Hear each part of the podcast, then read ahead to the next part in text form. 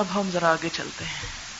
اعوذ باللہ من الشیطان الرجیم، بسم اللہ الرحمن الرحیم۔ یرید اللہ لیبین لکم ویہدیکم سنن الذین من قبلکم ویتوب علیکم واللہ علیم حکیم۔ یرید اللہ اللہ چاہتا ہے، لیبین لکم کہ بیان کر دے تمہارے لیے، واضح کر دے تمہارے لیے کھول کے بتا دے تم کو کیا چیز؟ اپنے احکامات۔ وہ دیا کم اور رہنمائی کرے تمہاری۔ سنن الزین من قبل ان لوگوں کے طریقوں کی جو تم سے پہلے گزرے۔ کون سے لوگ؟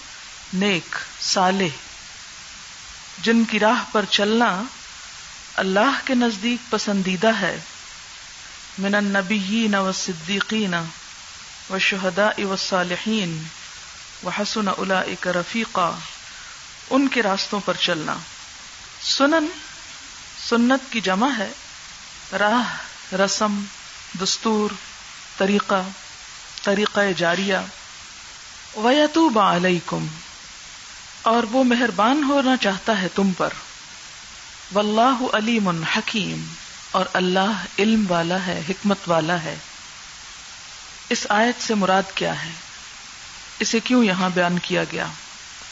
جیسا کہ آپ دیکھ رہے ہیں کہ سورت النساء میں ابتدا ہی سے خواتین کے خصوصاً اور دیگر معاشرے کے عموماً مختلف افراد کے حقوق کی بات کی گئی اور بہت سے ایسے طریقوں کی اصلاح کی گئی جو انسانوں کے لیے اذیت اور تکلیف کا باعث بنے ہوئے تھے۔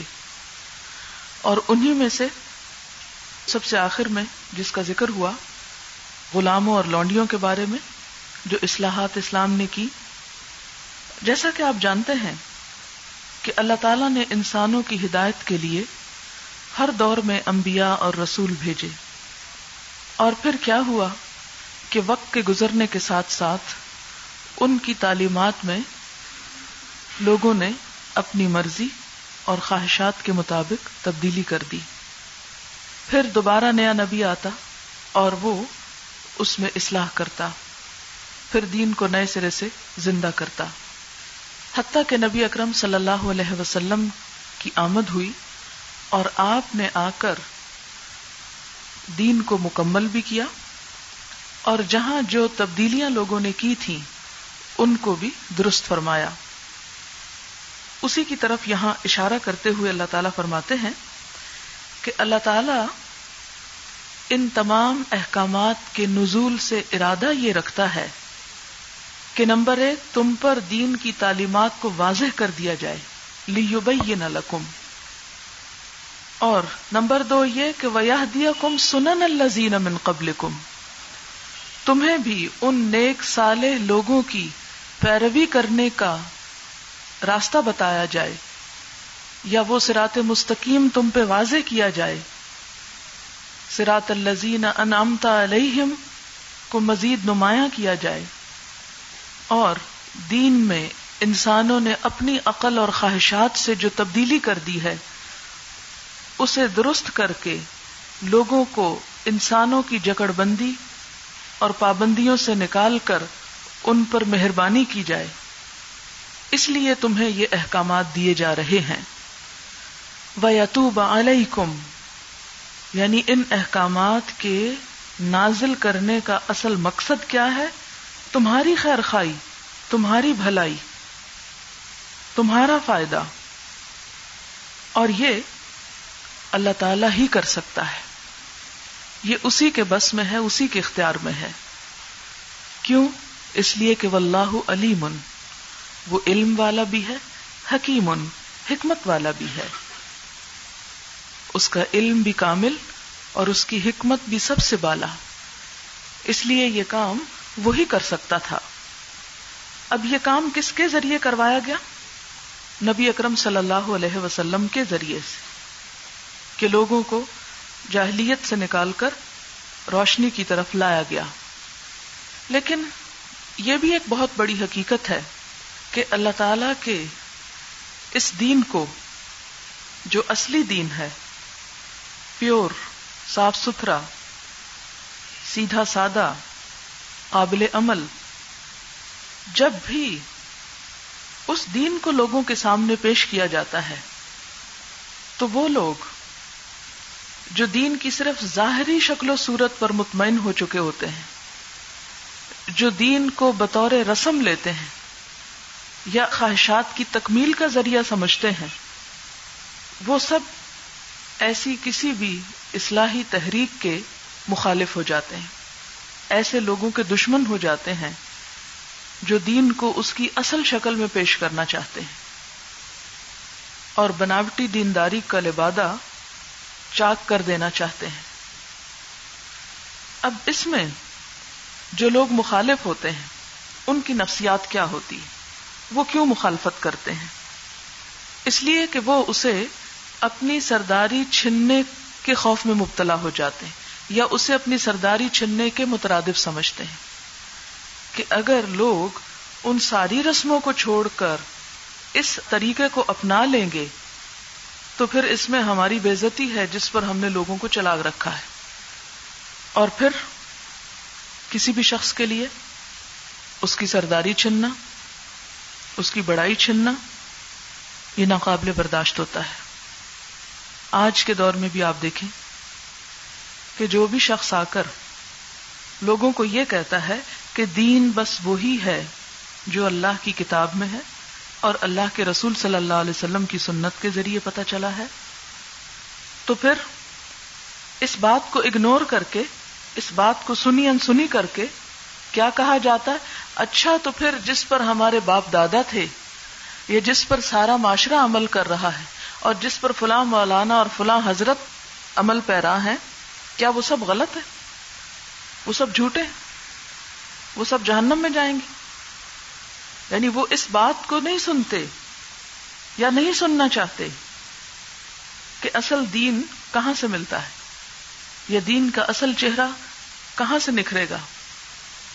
اور اصل کیا ہے؟ وہ وہاں تک نہیں پہنچتے۔ اور اس کی بجائے اعتراضات شروع کر دیتے ہیں کہ جو کچھ ہم کر رہے ہیں اور جو فلاں کر رہا ہے اور جو فلاں کر رہا ہے، وہ بھی تو آخر بڑا پڑھا لکھا ہے، بڑا سمجھدار ہے، بڑا متقی اور پرہیزگار ہے۔ تو وہ سب غلط ہے۔ یہ ایک مغالتا ہے جو شیطان انسان کے ذہن میں ڈالتا ہے۔ اور یہیں سے انسان کو وہ حق سے پھیر لے جاتا ہے۔ اسی کے بارے میں قرآن کہتا ہے کہ فنا یسرفون فنا یو افکون جب بات ان کی سمجھ میں بھی آ جاتی تو پھر کہاں سے پھیر لیے جاتے ہیں؟ کہاں سے بہکائے جاتے ہیں؟ کیونکہ انسان کے لیے اصل دین، خالص دین، سیدھا سادہ دین جو قابل عمل ہے، شیطان نہیں چاہتا کہ انسان اسے اختیار کر لے اور بس اس پر جم جائے۔ آپ دیکھیں کہ جتنی بھی بدعات ہیں، دین میں جتنے بھی نئے نئے طریقے ہیں، ان کی اصل مشکل یہ ہے کہ ان سے اصل سنتیں پسے پش چلی گئی جو کرنے کے کام ہیں اور جو ہمارے فرائض ہیں، وہ سب نظروں سے اوجھل ہو گئے۔ یہ بالکل ایسے ہی کہ جیسے کسی صاف ستھرے آئینے کے اوپر اگر گرد پڑ جائے، تو اس گرد کا نتیجہ کیا ہوگا؟ کہ اس کی جو اصل تصویر اس میں سے نظر آتی ہے، جو چمک ہے، وہ مان پڑ جاتی ہے۔ حقیقت نمایاں نہیں رہتی۔ بدعت کی تعریف ہے کہ البد آتو تمہیں تو سننا بدعت سنت کو مارتی ہے، سنت کی موت ہے۔ ظاہر ہے کہ آپ اگر اپنی دولت، وقت، صلاحیت، قوت ہر چیز کو غلط کاموں کے پیچھے لگا دیں گے یا من گھڑت چیزوں کے پیچھے لگا دیں گے تو پھر اصل کام کے لیے وقت کم بچے گا یا بچے گا ہی نہیں۔ یہ بالکل ایسے ہی جیسے آج آپ کا ٹیسٹ تھا اور کل آپ کو بہت پڑھنا تھا اور پورا سپارہ پڑھنا تھا۔ اب اگر آپ سپارہ پڑھنے کی بجائے کوئی اخبار، رسالہ ادھر ادھر کے کام کرتے رہتے تو اس کا لازمی نتیجہ کیا تھا کہ اصل ٹیکسٹ پڑھنے کے لیے وقت نہ بچتا یا آپ بے شک قرآن میں سے کچھ پڑھتے رہتے۔ لیکن وہ نہیں جس کو آپ کو سامنے اس وقت ضرورت تھا پڑھنا، تو اصل کے لیے وقت نہیں بچتا۔ آج آپ دیکھیں کہ ہمارے مرنے کی رسمیں جو ہیں، ان میں جو کچھ بھی ہو رہا ہے، جس کا کوئی تعلق قرآن سے، سنت سے، نبی صلی اللہ علیہ وسلم کے طریقے سے نہیں ہے۔ لوگ اس میں اتنے مصروف ہیں، اتنے محب ہیں، اتنا وقت اس میں لگاتے ہیں، اتنی انرجی اور مال اس میں لگا چھوڑتے ہیں کہ جو کرنے کے کام ہیں، اس کے لیے مال بچتا ہی نہیں۔ زکوٰۃ کے لیے پیسہ نہیں بچتے کیونکہ آپ نے مرنے والے کے لیے دیگے پکا پکا کے سب ختم کر دیے۔ تعلیم کے لیے پیسے نہیں ہیں۔ لوگوں کی بیماری کے علاج کے لیے آپ کے پاس کوئی چیز نہیں ہے۔ کہ آپ ان کی مدد کریں؟ کیوں؟ اس لیے کہ آپ نے شادی کے موقع پر فضول رسموں اور خرافات میں اتنا کچھ اصراف کر دیا کہ اصل چیز کے لیے کچھ ہے ہی نہیں اب آپ کے پاس۔ تو یہ اللہ تعالی کی بہت بڑی مہربانی ہے کہ اس نے ہمارے لیے اس قرآن کو محفوظ کر کے اور اپنے نبی صلی اللہ علیہ وسلم کی سنت کو محفوظ کر کے اصل دین بچا دیا۔ اب جو بھی شخص چاہے گا اس اصل تک پہنچ جائے۔ ہر ایک کے لیے دروازہ کھلا ہے۔ کوئی دیکھے تو صحیح وہاں جا کر۔ لیکن اگر ہم اس دین پہ راضی ہو گئے جو ہم نے معاشرے کے اندر بس سنی سنائی پر اور رسم و رواج کی شکل میں دیکھا تو پھر اصلیت سے بہت دور ہو جائیں گے۔ پھر اللہ تعالیٰ فرماتے ہیں، واللہ یرید ان یتوب علیکم۔ دوسری دفعہ، اللہ چاہتا ہے کہ تم پہ مہربان ہو۔ اللہ تم پر مہربان ہونے کا ارادہ رکھتا ہے۔ کتنی حیرت کی بات ہے نا کہ ایک ہی بات دو دفعہ یعنی جب نبی صلی اللہ علیہ وسلم کے ذریعے جو طریقے تمہیں بتائے ہیں، وہ دراصل تم پر مہربانی کا سبب ہے ذریعہ ہے تمہارے فائدے میں ہے تمہارے بھلے کے لیے ہیں۔ تم سے دشمنی نہیں کی گئی کہ وہ تم سے چھڑائے جا رہے ہیں۔ وہ غلط رسم و رواج جو آپ کے آنے سے پہلے تھے۔ وہ یرید الزین طبی شہوات اور وہ لوگ جو خواہشات کی پیروی کرتے ہیں، شہوات کی پیروی کرتے ہیں، وہ کیا چاہتے ہیں؟ ان تمیلو میلن عظیما کہ تم جھک جاؤ، جھکنا بڑا۔ تمیلو مڑ جاؤ، جھک جاؤ۔ میم یہ لام میلن سے، درمیان سے کسی ایک طرف ہٹ جانا۔ اسی لیے اس کا استعمال ظلم اور جور کے لیے بھی ہوتا ہے۔ اپنی خواہشات نفس کی پیروی کرنے والے کیا چاہتے ہیں؟ کہ تم مڑ جاؤ، حق سے ہٹ جاؤ، حق سے باطل کی طرف جھک جاؤ۔ یعنی ان طریقوں کی پیروی نہ کرو۔ یہ کون لوگ ہیں؟ کن کی طرف اشارہ ہے کہ جو اپنی خواہشات کی پیروی کر رہے تھے۔ یہ اشارہ ہے منافقین کی طرف، قدامت پرست جاہلوں کی طرف، مدینہ کے آس پاس رہنے والے یہودیوں کی طرف۔ منافقین اور قدامت پرست لوگوں کو وہ ساری اصلاحات بڑی بری لگتی تھی جس پر وہ صدیوں سے جمے ہوئے تھے۔ یعنی ان ساری رسموں کو چھوڑنا بڑا مشکل تھا۔ جن رسموں پر ان کے باپ دادا چلے آ رہے تھے۔ مثلا میراث میں لڑکیوں کو حصہ دینا، بیوہ عورت کا سسرال کی بندشوں سے رہائی پانا، عدت کے بعد اس کا نکاح کے لیے آزاد ہونا ستیلی ماں سے نکاح حرام ہونا، دو بہنوں کو ایک ساتھ نکاح میں جمع کرنا، چار سے زیادہ شادیوں پر پابندی۔ منہ بولے بیٹے کو وراثت سے محروم کرنا، منہ بولے باپ کی بہو اور متعلقہ کا حلال ہونا یعنی منہ بولا جو باپ ہے، تو اس کے لیے بہو سے نکاح کرنا جائز ہے۔ یہ ساری رسمیں جب اسلام نے آ کے توڑی تو کیا ہوا؟ یہ منافق جن کے دلوں میں ابھی ایمان اندر نہیں گیا تھا، اور یہ قدامت پرست لوگ ان سب نے ایک شور مچا دیا۔ انہیں یہ سب کچھ بڑا ناگوار ہوا کہ یہ کیسا دین ہے کہ جس نے ہماری رسمیں ہم سے چھڑوا دی۔ آج بھی تو ہمارا معاملہ یہی ہے نا۔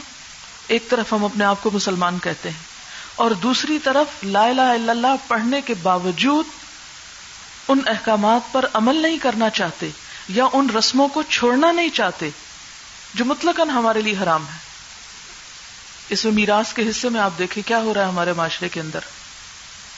بیوہ عورت پہ کیا ظلم و ستم ہوتا ہے۔ متعلقہ سے شادی کے معاملے میں کیا کیا جاتا ہے۔ اسی طرح باقی طریقے بھی جو خاص ہمارے معاشرے کی پیداوار ہیں، ان میں بھی آپ دیکھیں کہ بہت سارے لوگ لمبی لمبی داڑیاں رکھے ہوتے ہیں تحجد تک پڑھتے ہیں، ان کے ماتھے پہ گٹے تک پڑ جاتے ہیں۔ لیکن ان رسم و رواج میں جن کا قرآن و سنت سے کوئی تعلق نہیں، پوری طرح پابندی کرتے ہیں۔ ہمارے ہاں دینداری ایک کھوکھلی، ایک ظاہری اور ایک رسمی دینداری بن کے رہ گئی ہے، جو صرف نماز روزے کی حد تک محدود ہے۔ اور باقی عام روز مرہ زندگی کے طریقے یہاں سنن کا لفظ استعمال ہوا ہے۔ طریقے، رسم و رواج۔ عام روز مرہ زندگی کے جو رسم و رواج ہیں، ان میں کہیں ہم ہندوؤں کے پابند ہیں اور کہیں نسارا کے پابند ہیں۔ کہیں مغربی تہذیب میں جکڑے ہوئے ہیں اور کہیں ہندوانہ رسم و رواج کے شکار ہیں۔ ان کو سینے سے لگائے ہوئے ہیں، ان کو نہیں چھوڑ سکتے۔ اب آپ دیکھیں کہ شادیوں کے موقع پر مہندی کی جو رسم ہے، اسلام سے تو اس کا کوئی تعلق نہیں۔ اس میں کچھ رسم و رواج تو ہم وہ کرتے ہیں جو ہندو کرتے ہیں، وہ خاص طریقے۔ یعنی جو انڈین فلموں سے دیکھا، بالکل اسی سٹائل پہ ہر چیز تیار کر کے اور اسی انداز میں وہ سارا سین تیار کیا جاتا ہے۔ اور پھر کچھ وہاں سے اٹھے تو مغربی موسیقی اور ڈانس اور لڑکیوں اور لڑکوں کا کٹھا ناچنا، گانا، جھومنا، آزادانہ یہ سب کچھ کرنا، یہ ہمارے کلچر کا حصہ بن گیا۔ اور اس کے ساتھ ہم نماز بھی پڑھ رہے ہیں، روزے بھی رکھ رہے ہیں، عمرے بھی کر رہے ہیں، حج بھی کر رہے ہیں۔ اور بہت سخی پرہیزگار بھی ہیں۔ یہ کیسی دینداری ہے؟ اور جب کوئی شخص اٹھے ان باتوں کی اصلاح کے لیے۔ تو پھر آپ دیکھیں کہ سب کس طرح ہاتھ دھو کے اس کے پیچھے پڑ جاتے ہیں۔ کوئی شخص یہ بات سننا ہی نہیں چاہتا یا اپنی زندگی سے ان رسموں کو نکالنا ہی نہیں چاہتا۔ ان کو ہم نے فرائض سے بھی زیادہ اہمیت دے رکھی ہے۔ فرائض سے زیادہ۔ نماز چھٹتی ہے چھوٹ جائے۔ لیکن مہندی پر جوڑے کا رنگ پیلا ہی ہونا چاہیے۔ چوڑیاں بھی میچنگ ہونی چاہیے۔ اور باقی بھی سب کچھ۔ تو یہ سب کہاں سے آیا؟ اور اس کی پابندی کس دین سے تعلق رکھتی؟ تو اللہ تعالیٰ فرماتے آپ دیکھیں کہ ایسے ایکوریٹ لفظ یوز کیے گئے۔ وہ یورید الزین شہوات چاہتے ہیں وہ لوگ جو اپنی خواہشات کی پیروی کر رہے ہیں۔ خواہشات کی پیروی، یہ سب کچھ جو ہو رہا ہے اللہ رسول کی پیروی میں ہو رہا ہے یا عقل کی پیروی میں ہو رہا ہے؟ کیونکہ عقل بھی نہیں مانتی۔ اتنا اسراف جو ہم اپنے مال و دولت اور وقت میں کرتے ہیں۔ عقل کے لحاظ سے بھی نقصان دہ ہے۔ کیونکہ اس کا حاصل کچھ نہیں۔ محض ہے تو کیا؟ یت شہوات خواہشات کی پیروی۔ وہ سب کون ہے وہ بظاہر اپنے آپ کو مسلمان بھی کہتے ہیں، اس لیے کہ دوسروں سے کیا شکوا جو خدا رسول کو ہی نہیں مانتے، ان سے آپ کیا کہیں گے؟ تو یہاں بات ان کی ہو رہی ہے کہ جو ایک طرف اپنے اوپر دین کا لبادہ بھی اوڑے ہوئے ہیں اور دوسری طرف ان رسموں کی پابندی بھی کرنا چاہتے ہیں۔ وہ کیا چاہتے ہیں؟ ان تمیلو میل نازیما کہ تم مڑ جاؤ، مڑنا خوب اچھی طرح، راہ راست سے ہٹ کر دور نکل جاؤ۔ اور جتنا جتنا انسان ان چیزوں میں مبتلا ہوتا چاہتا ہے اتنا ہی اپنے فرائض اور اپنی ذمہ داریوں سے بے نیاز ہوتا چلا جاتا ہے۔ پھر آپ دیکھیں کہ دوسری طرف یہودی تھے۔ انہوں نے بھی اپنے دین کے اندر یعنی ایک طرف منافقین کے رویے اور رسم و رواج کی بات کر رہی ہوں اور دوسری طرف یہود۔ وہ بھی اپنے آپ کو کہتے تھے کہ ہم خدا کی شریعت پہ چلتے ہیں، بڑے پابندی کا مظاہرہ کرتے۔ لیکن اس میں بہت ساری فکھی منہ شگافیوں کی وجہ سے اصل شریعت بہت پیچھے رہ گئی۔ اور خود ساختہ احکامات کا ایک بھاری خول اوپر چڑھا لیا۔ بے شمار پابندیاں، باریکیاں اور سختیاں دین کے نام پر انہوں نے اپنے اندر شامل کر لی ان کے ہاں مثال کے طور پر آپ دیکھیں کہ شریعت کے نام پر کیا تھا کہ ایام ماہواری میں عورت بالکل ناپاک چیز ہے۔ نہ اس کے ہاتھ کا پکا ہوا کھاتے، نہ اس کے ہاتھ کا پانی پیتے، نہ اس کے ساتھ ایک فرش پر بیٹھتے بلکہ اس کے ہاتھ کے ساتھ ہاتھ ٹچ کرنے کو بھی مکرو سمجھتے تھے۔ اور ان چند دنوں میں عورت اپنے ہی گھر میں، اپنے ہی رشتے داروں، عزیزوں کے درمیان ایک اجنبی چیز، اچھوت چیز بن کے رہ جاتی۔ اور ان کی دیکھا دیکھی یہی رواج یہودیوں کے اثر سے مدینہ کے انصار میں بھی آ گیا۔ مدینہ کے جو مسلمان لوگ ہو رہے تھے، ان میں بھی۔ تو جب نبی صلی اللہ علیہ وسلم مدینہ تشریف لائے تو آپ سے پوچھا گیا تو جواب میں وہ آیت آئی جو سورت بکرا کے اٹھائیسویں رکوع کے شروع میں ہے، جس میں بات واضح کر دی گئی کہ بیوی کے ساتھ ان دنوں میں تعلق کیسا ہو سکتا ہے۔ یس کا انل محیث کل ہوا ازن فاتل النسا افل محیث اور باقی احکامات آپ تفصیل پڑھ چکے ہیں۔ اور پھر بتا دیا گیا کہ ان چیزوں کے علاوہ باقی سارے احکامات اور باقی تعلقات وہی ہیں جو کسی عام نارمل عورت کے ساتھ رکھے جا سکتے ہیں۔ تو اس پر یہودیوں میں ایک شور مچ گیا کہ یہ کیسی دینداری ہے۔ یہ بالکل ایسی ہے کہ جیسے آج اگر کسی شخص کو یہ بتایا جائے، جیسے عموماً یہاں میں ہی آپ کو بتاتی ہوں کہ پیریڈز کے دنوں میں اللہ کا ذکر کرنا، جو آپ کو قرآن یاد ہے اس کا پڑھنا، یا گلوز وغیرہ پہن کر کپڑا رکھ کر اپنی روز مرہ کی تعلیم اور تدریس جاری رکھنا، اس میں کوئی ممانعت نہیں، کوئی حرج نہیں، اس لیے کہ نہ قرآن میں منع کیا گیا اس سے، نہ کسی حدیث میں ممانعت آئی ہے۔ تو آپ دیکھیں گے کہ ان باتوں پر بہت سے لوگ اتنا شدید ریئیکشن کرتے ہیں کہ قرآن پڑھنا یا قرآن کا درس سننے سے بھی بھاگ جاتے ہیں۔ کہتے نہیں نہیں، ایسا دین ہمیں نہیں چاہیے۔ ان سے کوئی پوچھے کہ کہاں منع کیا گیا ہے؟ کس جگہ تم پہ پابندی لگائی گئی ہے؟ کہ پیریڈز کی حالت میں قرآن کا سیکھنا اور سکھانا منع ہے یا اللہ کا ذکر منع ہے۔ اس لیے کہ اگر خدا نہ خواستہ کسی عورت کی وفات ہو رہی ہے پیریڈز کے دنوں میں، یا نفاس کی حالت میں بچے کی ولادت کے بعد اگر وہ دنیا سے رخصت ہو رہی ہے اور وہ اس حالت میں ہے، تو کیا آپ اسے روکیں گے؟ کلمہ مت پڑھو۔ کلمہ پڑھنا حرام ہے تم پہ۔ یا اپنی توبہ استغفار کے لیے اگر کوئی وہ قرآن پڑھ رہی ہے یا کوئی دعا مانگ رہی ہے تو وہ سب کچھ ممنوع ہو گیا اس کے لیے۔ اللہ نے تو کہیں منع نہیں کیا، اللہ نے ایسا ظلم نہیں کیا کہ اس نے ایسی شدید پابندی لگائی ہو۔ لیکن ہم نے کیا کیا؟ کہ خود ساختہ پابندیاں دین کے اندر اپنے فلسفے اور فتوے۔ اسی طرح جیسے یہ اوپر نیچے بیٹھنے کا مسئلہ ہے۔ کہ اگر ایک شخص اوپر بیٹھا ہے تو دوسرا شخص قرآن نیچے لے کے نہ بیٹھے۔ ٹھیک ہے ادب کا تقاضا یہ ہے کہ آپ اس طرح نہ بیٹھے۔ لیکن اگر مجبوری ہو کوئی، تو کہیں منع بھی نہیں کیا گیا۔ یہ ادب جو ہے، یہ ہمارے دل سے یہ ایک احترام ہے۔ اس سے بڑا جرم یہ ہے کہ قرآن کو پڑھا ہی نہ جائے۔ بہت سے لوگ یہ ادب تو بہت کرتے ہیں کہ اوپر نہ ہو جائے، نیچے نہ ہو جائے، پیچھے نہ ہو جائے، آگے نہ ہو جائے۔ لیکن ان سارے خود ساختہ ادب کے طریقوں میں پڑھ کر جو اصل فرض ہے، اس سے بالکل غافل ہو جاتے ہیں۔ تو یہاں پر اللہ تعالی ان اصلاحات کی طرف اشارہ کرتے ہوئے فرماتے ہیں یرید اللہ عنکم۔ یہ پابندیاں اللہ نے کیوں توڑی؟ یہ اتنی مشقت میں کیوں نہیں ڈالا؟ اس لیے کہ اللہ تمہیں ممکنہ آسانیاں دینا چاہتا ہے۔ یہ خفیف ان کو تم سے یہ سارے بوجھ ہلکے کرنا چاہتا ہے۔ اور کیوں نہ کرے وہ خلقل انسان و انسان بڑا کمزور پیدا کیا گیا ہے۔ وہ اس سے زیادہ پابندیاں برداشت نہیں کر سکتا۔ ایک حد سے زیادہ دین میں سختی اس کے لیے ناقابل عمل ہو جاتی۔ اب دیکھیں کہ ہمارے ہاں کیا ہے۔ مثلا عشاق میں سترہ رکتیں بتائی جاتی ہیں اور سترہ کی سترہ ہی پڑھنا فرض قرار دے دی گئی۔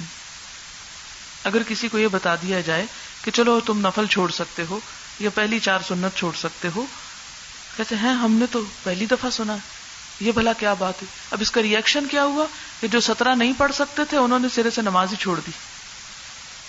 اگر کوئی شخص صرف فرض یا سنت پڑھتا ہے، کہتا ہے کہ وہاں بھی ہو اس دفعہ کراچی میں اتفاق ہوا میرے ساتھ کہ میں نے مغرب کی نماز پڑھائی اور میرا ارادہ تھا کہ میں کچھ نفل وغیرہ ساتھ پڑھ لیتی ہوں، کیونکہ عموماً سفر میں مصروفیت کم ہوتی۔ تو اتنے میں شام آ کے میری گود میں بیٹھ گیا۔ تو فرض کے بعد میں نہیں اٹھ سکی، کیونکہ اگر آپ صرف فرض ہی پڑھ رہے ہیں تو کوئی حرج نہیں۔ شاید یہ اللہ کی طرف سے تھا، ورنہ میرا ارادہ تھا کہ میں کچھ اور پڑھ لوں۔ تو نماز کے بعد جب سب لوگ بات چیت کر رہے تھے، میں شام کو سلانے کے لیے اندر آ گئی تھی، خاتون میرے پاس کہتے باہر بڑی بحث ہو رہی ہے۔ ان کا کیا بحث ہے؟ کہ آپ وہاں بھی ہیں، اس لیے کہ آپ نے صرف فرض پڑھے میں نے کہا، پہلی بات تو یہ کہ میں مسافر ہوں، اور دوسری بات یہ ہے کہ نماز جو ہے وہ سب کے لیے ایک ہی جیسی اس میں وہابی اور غیر وہابی کو کوئی فرق نہیں ہے۔ لیکن معلوم نہیں یہ کہاں سے کانسیپٹ آیا۔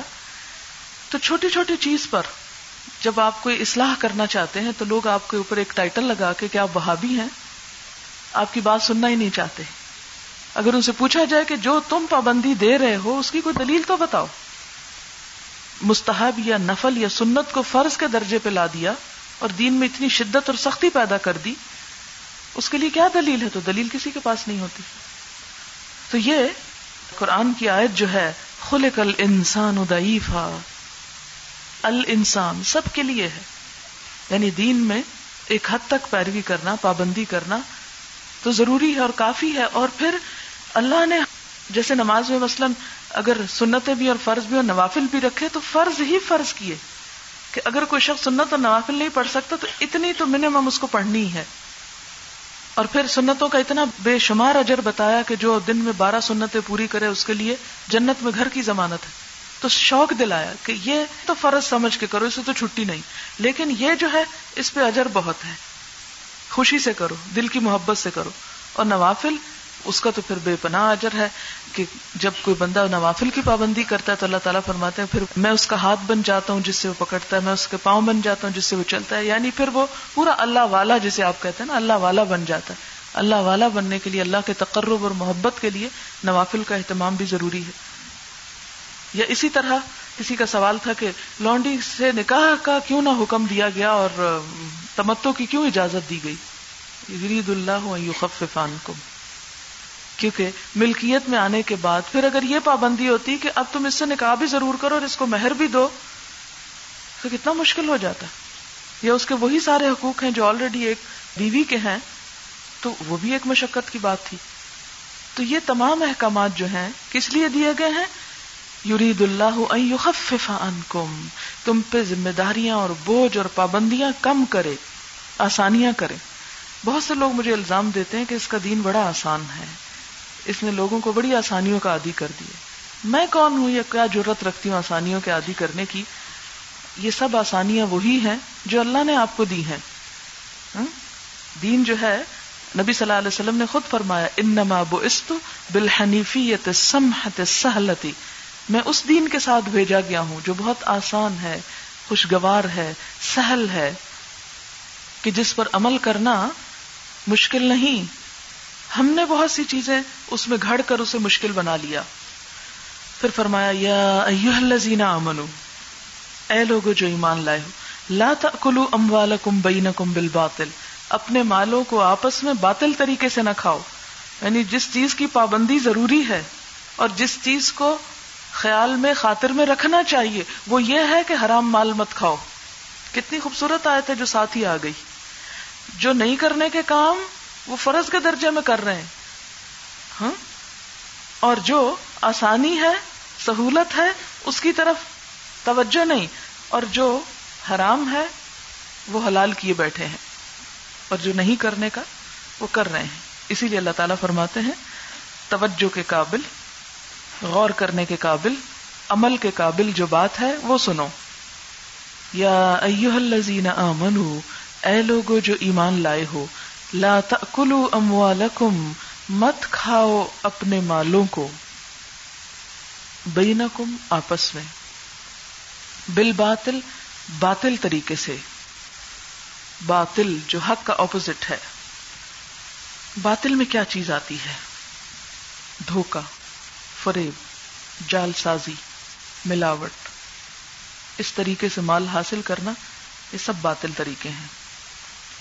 اسی طرح چوری، ڈاکہ، غصب، خیانت، رشوت، سود، جوا۔ فحش کی اشاعت سے حاصل کیا ہوا مال۔ فحش کتابیں، رسالے، ویڈیوز، فلمیں، ان کو بیچنا۔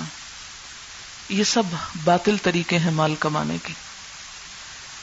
یا الذین آمنوا، لا تأکلوا اموالکم بینکم بالباطل۔ آپس میں ایک دوسرے کے مال باطل طریقوں سے نہ کھاؤ۔ وہ سارے طریقے جو حق کے خلاف ہوں، جو شرن اور اخلاقن ناجائز ہوں۔ اور آپس میں،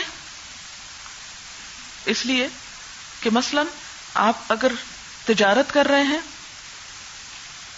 ایک چیز کسی کو فراہم کرتے ہیں، اس پر مال وصول کرتے ہیں، تو جس چیز کا مال وصول کرنا تھا، اسی کا وصول کرو، اس میں ناپ تول میں کمی کر کے، یا اس میں ملاوٹ کر کے، یا اس کی کوالٹی کو کم کر کے، یا کسی طرح بھی دھوکے اور فریب کے ساتھ اس کو اس طرح مت بیچو کہ یعنی مال جو لوگ تم، وہ اپنے حق کا نہیں ہوگا نہ حق کا ہوگا۔ اسی لیے فرمایا ناحق طریقے سے مت کھاؤ۔ اللہ ان تکون تجارت مگر یہ کہ تجارت ہو۔ یعنی تجارت جائز ہے۔ انترا دم من کم باہم رضامندی سے۔ آپس کی رضامندی سے جو تجارت ہے، وہ جائز ہے۔ اب آپ دیکھیں کہ تجارت جو ہے، یہ پسندیدہ طریقہ کسب ہے یعنی کمائی کا۔ تمام طریقوں میں عمدہ طریقہ، پسندیدہ طریقہ۔ ترمزی کی روایت میں آتا ہے، التاجر الصدیق الامین مع النبیین والصدیقین والشہداء، کہ وہ تاجر جو سچا ہو امانت دار ہو، انبیاء، صدیقین اور شہداء کے ساتھ ہوگا۔ ایک اور حدیث میں آتا ہے، حضرت انس کی روایت ہے، ترغیب و ترہیب میں، سچا تاجر قیامت کے روز عرش کے سائے میں ہوگا۔ ایک اور حدیث ہے، قیامت کے روز تاجر لوگ فاجروں اور گناگاروں کی صف میں ہوں گے سوائے ان کے جو اللہ سے ڈرے اور نیکی کا معاملہ کرے۔ یعنی جہاں اچھے تاجر عرش الہی کے سائے تلے ہوں گے، وہاں خائن اور بدیانت اور دھوکے فریب والے گناگاروں کی صف میں کھڑے ہوں گے۔ پھر آپ دیکھیں کہ تجارت باہم رضامندی سے ہونی چاہیے۔ اب یہاں بسا اوقات ہم اپنی رضامندی سے رشوت دے رہے ہوتے ہیں۔ تو وہ ایک مجبوری رضامندی ہے۔ کوئی بھی شخص اگر اس کا کام مفت میں ہو رہا ہے، تو وہ بھلا خوشی سے کسی کو رشوت دے گا؟ یا سود جب ہم دیتے ہیں قرض لے کر، تو ہم کہتے ہیں کہ ہم اپنی مرضی سے دے رہے ہیں، تو وہ بھی ایک مجبوری کی رضامندی ہے۔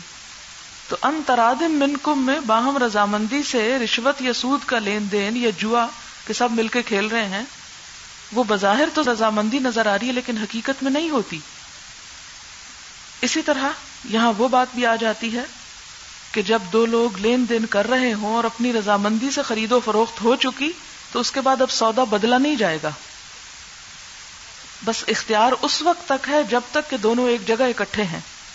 حدیث میں آتا ہے البیان بالخیار معلوم یا تفرقا کہ خرید و فروخت کرنے والے، گاہک اور دکاندار کا اختیار ہے، چیز بیچے یا نہ بیچے دکاندار، اور گاہک لے یا نہ لے جب تک کہ وہ ایک جگہ پر ہے جب وہ چلا گیا گھر تو واپس لا کے یہ نہیں کہہ سکتا کہ یہ میرے سے بدل لو، یا یہ تم واپس کر لو اور پیسے دے دو۔ یہ پھر دکاندار کی مرضی، اس کا احسان ہے اگر پیسے لوٹا دے یا چیز بدل دے، ورنہ اگر اس کی کمی، نقص، ٹوٹ پوٹ کچھ بھی ہے تو وہیں چیک کر لینا چاہیے، ورنہ وہ ذمہ دار نہیں ہوگا۔ اچھا اسی میں وہ چیز بھی آ جاتی ہے کہ بسا اوقات بیوی سے زبردستی کے ساتھ مہر معاف کرایا جاتا ہے۔ تو دنیا والوں کو کیا نظر آتا ہے کہ جیسے باہم رضامندی سے ہی معاف کر دیا گیا۔ حالانکہ وہ نہیں ہوتا۔ تو ناجائز دباؤ سے بیوی سے مہر معاف کرانا جو ہے، یہ بھی کس میں آ جاتا ہے؟ باطل طریقے سے مال کھانے میں۔ اسی طرح ذخیرہ اندوزی کر کے، چیزوں کو مہنگا کر کے بیچنا جو ہے، یہ بھی ناجائز طریقہ ہے۔ اس سے بھی روکا گیا ہے۔ اور مجموعی طور پر آیت کا مفہوم کیا ہے کہ تجارت کی بجائے لوٹ مار کو، دھوکے اور فریب کو ذریعہ معاش نہ بناؤ۔ اے لوگو جو ایمان لائے ہو، آپس میں ایک دوسرے کے مال باطل طریقوں سے مت کھاؤ۔ لین دین ہونا چاہیے آپس کی رضامندی سے۔ باہم اطمینان سے۔ ولا تختلو انفسکم اور اپنے آپ کو قتل مت کرو۔ اب ایک آیت میں ایک طرف تجارت کی بات اور دوسری طرف قتل کی بات۔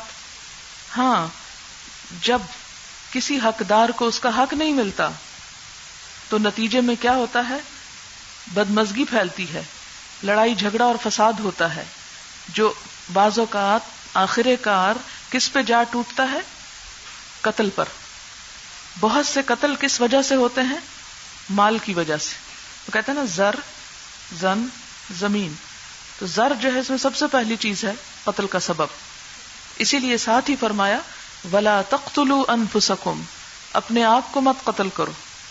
اس کے دو معنی۔ ایک تو خود کو قتل کرنا خودکشی ہے، کہ کوئی شخص اپنے آپ کو خود نہ مارے، خواہ زہر کھا کے یا اوپر سے گر کے یا کسی بھی طریقے سے۔ اور دوسرا معنی اس کا کیا ہے؟